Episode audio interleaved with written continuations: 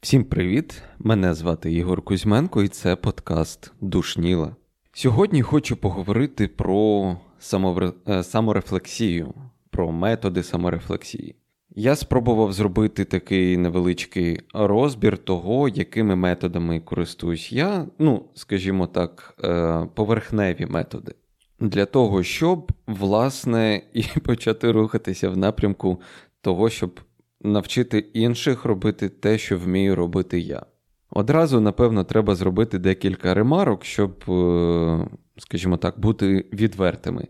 А, Загалом, мені здається, найефективнішим способом почати саморефлексувати це піти спочатку до психолога, до психотерапевта, до людини, що спеціалізується або є експертом в цих питаннях, в питаннях психіки. Тому що психіка наша неймовірно крихка, їй дуже легко нашкодити, і мені це нагадує в якомусь сенсі, не знаю, ставання на цвяхи, де дійсно потрібно спочатку проконсультуватися з е, спеціалістом або людиною, що, скажімо так, знається на цьому, для того, щоб не нашкодити собі. Звісно, в деяких випадках це можна оминути, і як це часто буває, люди спочатку це роблять самостійно, але потім з'ясовується, що так не треба було робити. А, Ну, скажімо так, моя задача була сказати про це. Для того, щоб почати розказувати про різні методи саморефлексії, треба зрозуміти спочатку, для чого це, чому це важливо. Чому, наприклад, саморефлексія є, скажімо так, ключовим аспектом розвитку і самопізнання. Я не хочу вдаватися в якусь, скажімо так, етимологію слова, розказувати, звідки воно пішло, пішло і все таке. Саморефлексія це така навичка, такий набір методів, які допомагають зрозуміти свої емоції, почуття, думки і поведінку загалом. Тобто це інструменти розуміння того, хто ти, що ти і все таке. Найбільш практичним елементом саморефлексії, тобто результатом е, вдалого, вдалої саморефлексії, це отримання навички ефективного прийняття рішень. Я би так це сформулював. Тобто, завдяки саморефлексії ти можеш зрозуміти а, цінності, пріоритети, мотиви свої, і це, в свою чергу, дуже сильно може полегшити процес прийняття рішень, тому що рішення ми приймаємо завжди, все життя. Навіть коли ми не думаємо про те, що ми приймаємо рішення, ми їх приймаємо. І ось коли ти витягаєш цей елемент прийняття рішень в свідомість і ти вмієш розуміти, чи прийняв ти вірне чи невірне рішення, тоді стає трішечки простіше налаштуватися і налаштувати свій ось цей апарат прийняття рішень. Другий такий важливий елемент, е, чому це важливо, це дозволяє полегшити і налагодити комунікацію і стосунки з навколишніми людьми, з іншими людьми тому що розуміння власних потреб в такому разі воно дозволяє їх озвучувати. Тобто людям, що вас оточують, їх буде простіше зрозуміти, що вам від них потрібно, що ви хочете від е, життя, від не знаю, від роботи і таке інше. Ну і, скажімо так, най, найметафізичніший е, елемент це дозволяє розвиватися. Це дозволяє зробити, робити великі кроки, навіть стрибки, інколи в особистому, особистісному, ос... особистісному розвитку. Тобто розуміння себе, своїх почуттів. Якихось думок, воно дозволяє спрямувати енергію туди, куди вам потрібно, і не перейматися тим, що вам не потрібно взагалі. І, власне, таким чином е, йти до своїх якихось цілей, розвиватися, дізнаватися і таке інше. Перший метод який я постійно. Я я не знав, як, куди його прив'язати, до якої теми. А, В випуску про помилки я про нього згадував. Це щоденник. Щоденник, на мій погляд, це найпотужніший інструмент взагалі впорядкування думок. Тому що людина вона мислить е, такими образами, вона мислить і думає такими, такими картинами. І в голові ти бачиш цілу картину одночасно всю з е, усіма її елементами. Але проблема в тому, що людина. Такі образи, такі картини, їх дуже складно раціоналізувати. І не дивлячись на те, що людина, на мій погляд, є комбінацією раціонального і ірраціонального, розуміння раціонального дзер... Е, такого зернятка ваших думок, раціоналізація цих образів, цих е, цих картин, воно дозволяє про них мислити. Тому що мислити можна, ну, власне, раціональне це те, про що можна мислити. І таким чином, щоденник, е, коли ви перетворюєте те, що у вас в голові на речення, щоденник в цьому випадку він дозволяє вибудовувати, скажімо так, цей перехід між такого між образного мислення до лінійного мислення. Тобто ви починаєте вчитися викладати свої думки, перетворювати свої думки на лінійні структури, які можна обговорювати, і які, про які можна мислити. Тобто, з одного боку, щоденник виступає таким інструментом впорядкування, раціоналізації думок, а з іншої сторони, він дозволяє також ем, вивільняти простір в голові. Тобто, дуже часто, ну, принаймні я по собі помічав таке, дуже часто мозок намагається втримати якомога більше інформації, яку він вважає м, важливою. І одразу, як ти її запишеш, м, виходить так, що мозок розуміє, що ця інформація, ці думки, вони вже десь збережені. І їх можна, м'яко кажучи, так, е, ну, скажімо, відпустити починати вести щоденник насправді можна просто там не знаю, з фрази Привіт. Або можна просто не знаю, там перед сном записувати, як день пройшов, або якщо є якась думка, її записати, скажімо так, на завтра, щоб про неї продовжити думати. В цьому і є насправді по, по, ось ця сила щоденника, тому що це це папір, в нього є а, якісь обмеження.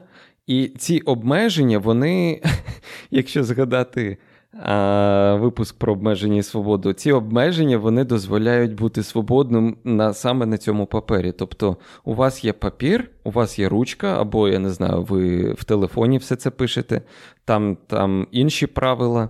Але можна робити тут взагалі все, що завгодно. А, Писати можна абсолютно все, без оцінки.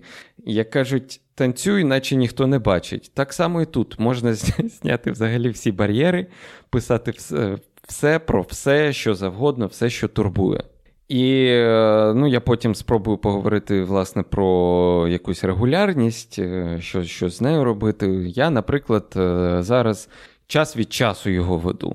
Тобто зараз набагато рідше, тому що мені вдалося, ось, скажімо так, перетворювати ці е, ось ці картини, ці образи, що в голові утворюються, на лінійні структури, власне, вже в голові. Тобто для цього мені е, простіше їх не записувати. Тобто, це інколи дійсно швидше. А інколи, коли. Воно цього вимагає, коли мені треба дійсно щось про щось подумати, розібратися з тим, що я відчуваю, наприклад, чи чому я вважаю, що я там прийняв якесь неправильне рішення. Тут, е, якщо не вдається це зробити в голові, то папір, ручка, е, телефон, все що завгодно, можна на шпалерах писати. Ну, коротше кажучи, щоденник це, скажімо так, праця з тим, що відбувається прямо зараз. Наступний метод, яким я користуюсь дуже часто, і ось випуск ем, про помилки, про е, вміння робити дурниці, воно є результатом цього наступного методу. Він називається ретроспективний аналіз. Тобто, фактично, це такий систематичний огляд минулих подій, ситуацій. Якщо у вас є щоденник, можна їх е, переглядати записи. Для розуміння того, що можна з цього винести, що можна вивчити з цього, і як можна змінити свої дії в майбутньому для досягнення якихось, не знаю, внутрішніх, того, що вам важливо. Тут зупинятися детально немає сенсу, як на мій погляд, але єдине, що хочу сказати, що це робити дуже важливо це робити систематично. В такому разі ви постійно перебуваєте в такому стані моніторингу і завжди коригуєте рішення, що ви приймаєте, в залежності від того, куди вони, ну, вони вас приводять. Тобто, таким чином Ем, так, в ретроспективі, ви дивитесь на те, ну і звісно, це треба робити обережно, не надавати якихось е, оцінок, тому що відбувається. Треба бути максимально абстрактним, абстрагуватися від того, що це ви і дивитися на себе на ті події, ситуації тощо зі сторони, тому що в той момент, коли ви приймали ті рішення, які вам здаються помилковими зараз під час цього аналізу, можливо, ви їх приймали і зробили максимум зусиль, маючи ті знання, які були у вас на той момент, скажімо так. Тобто неможливо знати все наперед, неможливо, дуже часто неможливо з 100%, 100% гарантією сказати, що це рішення є гарантовано правильним. І тому треба обережно дивитися на те, що відбулося, як це відбулося, зробити висновки. І якщо щось пішло не так, просто використовувати це як нове знання на майбутнє. Просто як досвід, як факти, які сталися. І знову ж таки підкреслю, що тут дуже важливо не надавати оцінки, тому що дуже легко впасти, зіслизнути в цю яму, де ти починаєш аналізувати, бачиш недоліки, бачиш всі все, все, що ти зробив неправильно, і починаєш ну, скажімо так, заганятися і вважати, що ти а, такий, сякий і все таке інше. Не треба. Тут дуже важливо просто абстрагуватися і не надавати оцінок, а робити висновки. Наступний метод, яким е, я вже давно не користуюсь, але він в якийсь момент, в якийсь період мого життя він мені допомагав скажімо так, робити якісь великі стрибки е, в метафізику, в розуміння мене і таке інше, це медитація. А, Колись. Я мав дуже упереджене ставлення до медитації загалом. Ну, знаєте, там хіхікав над тими, хто каже про медитацію як про щось, про якийсь інструмент. І Потім, коли я більше заглиблювався в тему е, самопізнання, в філософію, в те, як е, люди мислять, ну, в, в цю тему, я дізнався насправді, що існують два типи медитації. І мені трішки легше стало. А, Ну, Я для себе так їх розділив. Я не знаю, чи існує а, така термінологія насправді. Тобто для себе я їх розділив на активну медитацію і пасивну. Тобто мета пасивної медитації це звільнити розум максимально, дістатися стану, коли думок немає взагалі. І саме з цієї форми цієї медитації я й хіхікав. Але по суті для мене вона є просто незрозумілою. Тобто, я поки що у мене немає запиту на ці стани, на, на, на цей досвід, ну, скажімо так. Активна медитація, в моєму розумінні, це, скажімо так, максимальне зосередження на чомусь конкретному. Тобто я просто собі сідав е, там на диван чи на підлогу, чи просто сидів там, де й сиджу, і 10 хвилин думав над якимось питанням по типу, не знаю, там хто я, де я, не, не в буквальному сенсі, там, типу, чорт забирає, де я де я знаходжуся, в якій кімнаті, на якій вулиці, але це теж елемент цієї дискусії з собою, але дуже важливо фокусуватися саме на питанні. І коли ти збиваєшся, а це буде траплятися гарантовано, дуже важливо спіймати себе на цьому, на тому, що ти збився, і дуже спокійно собі сказати, це нормально, це було очікувано, і повертатися до питання. І один з дуже таких е, корисних ефектів цієї активної медитації е, є, власне, тренування уваги, тренування свого фокусу. І, звісно, завдяки цьому простіше стає замислюватися над глибоким питанням, тому що взагалі весь світ, все, все, що ви бачите, все це намагається забрати, привернути нашу увагу. І якщо ти вмієш працювати зі своєю увагою, тобі буде набагато простіше працювати власне з світом і з тим, що оточує. Але, як я казав на початку, я вже цим не займаюся, але це був е, одним з інструментів, е, яким я користувався для того, щоб привчити себе, е, прокачати, скажімо так, власне, в утриманні фокусу, в контролю уваги і все таке інше. Наступний метод це рефлексія за допомогою спілкування з іншими людьми. Обговорення думок, переживань з, друз... Е, з друзями, рідними, там, якимись наставниками для отримання якогось фідбеку.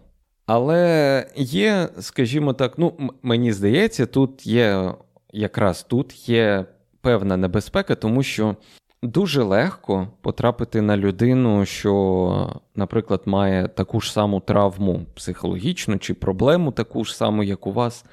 І через те, що ця людина цю проблему не усвідомлює, вона може вас переконувати, що а, це нормально, все з вами все, все в порядку, і нічого з цим не потрібно робити, і все таке інше. Мені в цьому плані просто неймовірно пощастило з моєю дружиною, тому що дуже багато речей я обговорюю саме з нею. І я розумію, що я можу бути ось на 125% відвертий з нею, казати взагалі все, що я думаю, і під час розмови з нею, розуміючи, що у нас дуже багато спільного, спільного бачення, але водночас є відмінності. В розумінні, там, в цінностях, наприклад, є якісь е, відмінності. Це мені дозволяє за допомогою спілкування розуміти себе навіть краще, ніж якби я просто там писав собі все це в щоденник, наприклад. Але це мені дійсно пощастило. З одного боку, ем, стосунки власне, з дружиною, це взагалі стосунки з людьми. Я вважаю це працею. Якщо ти відчуваєш, що людина тобі, е, скажімо так, вона є для тебе таким soulmate, е, тобто рідною душею, це, ця праця, вона є. Вона не відчувається як праця, але все одно ця саморефлексія, постійні розмови, вони. Ну, тобто, те, що я можу бути на 125% відвертий з, зі своєю дружиною, це результат е, нашої спільної роботи, нашого спільного вибудовування цих е, стосунків. Може, наприклад, скластися враження, що я максимально раціоналізую наші наші стосунки. Це взагалі не так.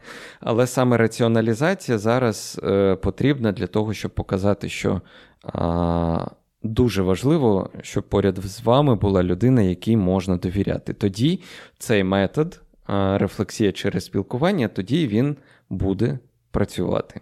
Ще один метод саморефлексії це використання цілей і планування, тобто використання якогось наочного прогресу. Тобто, наприклад, якщо вам важливо, якщо ви, наприклад, захочете ем, привчити себе вести щоденник, то треба буде зробити, не знаю, якусь маленьку табличку чи якісь нагадування там в телефоні зробити, взагалі неважливо. А, І просто відстежувати прогрес, скільки часу ви приділяли, приділили увазі тому, що вам здається важливим, скажімо так. І якщо можна, якщо вам вдасться якось перетворити щось ефімерне і абстрактне на якісь цифри, тобто те, що можна виміряти, це також може стати, ем, скажімо так, елементом рефлексії, елементом аналізу того, куди ви рухаєтесь в потрібному напрямку чи не потрібному. І щодо цілей, планування, продуктивності і все таке, я хочу записати якось окремий взагалі випуск. Там буде чим мені поділитися з вами, власне, з точки зору того, чому я вважаю, що продуктивіті і фокус на продуктивності це пастка. Але загалом дійсно цілі, планування, скажімо так, ця квантитизація вона допомагає аналізувати свої свої дії, свій рух і все таке. Тобто це корисний спосіб, але прям упаруватися в нього не варто.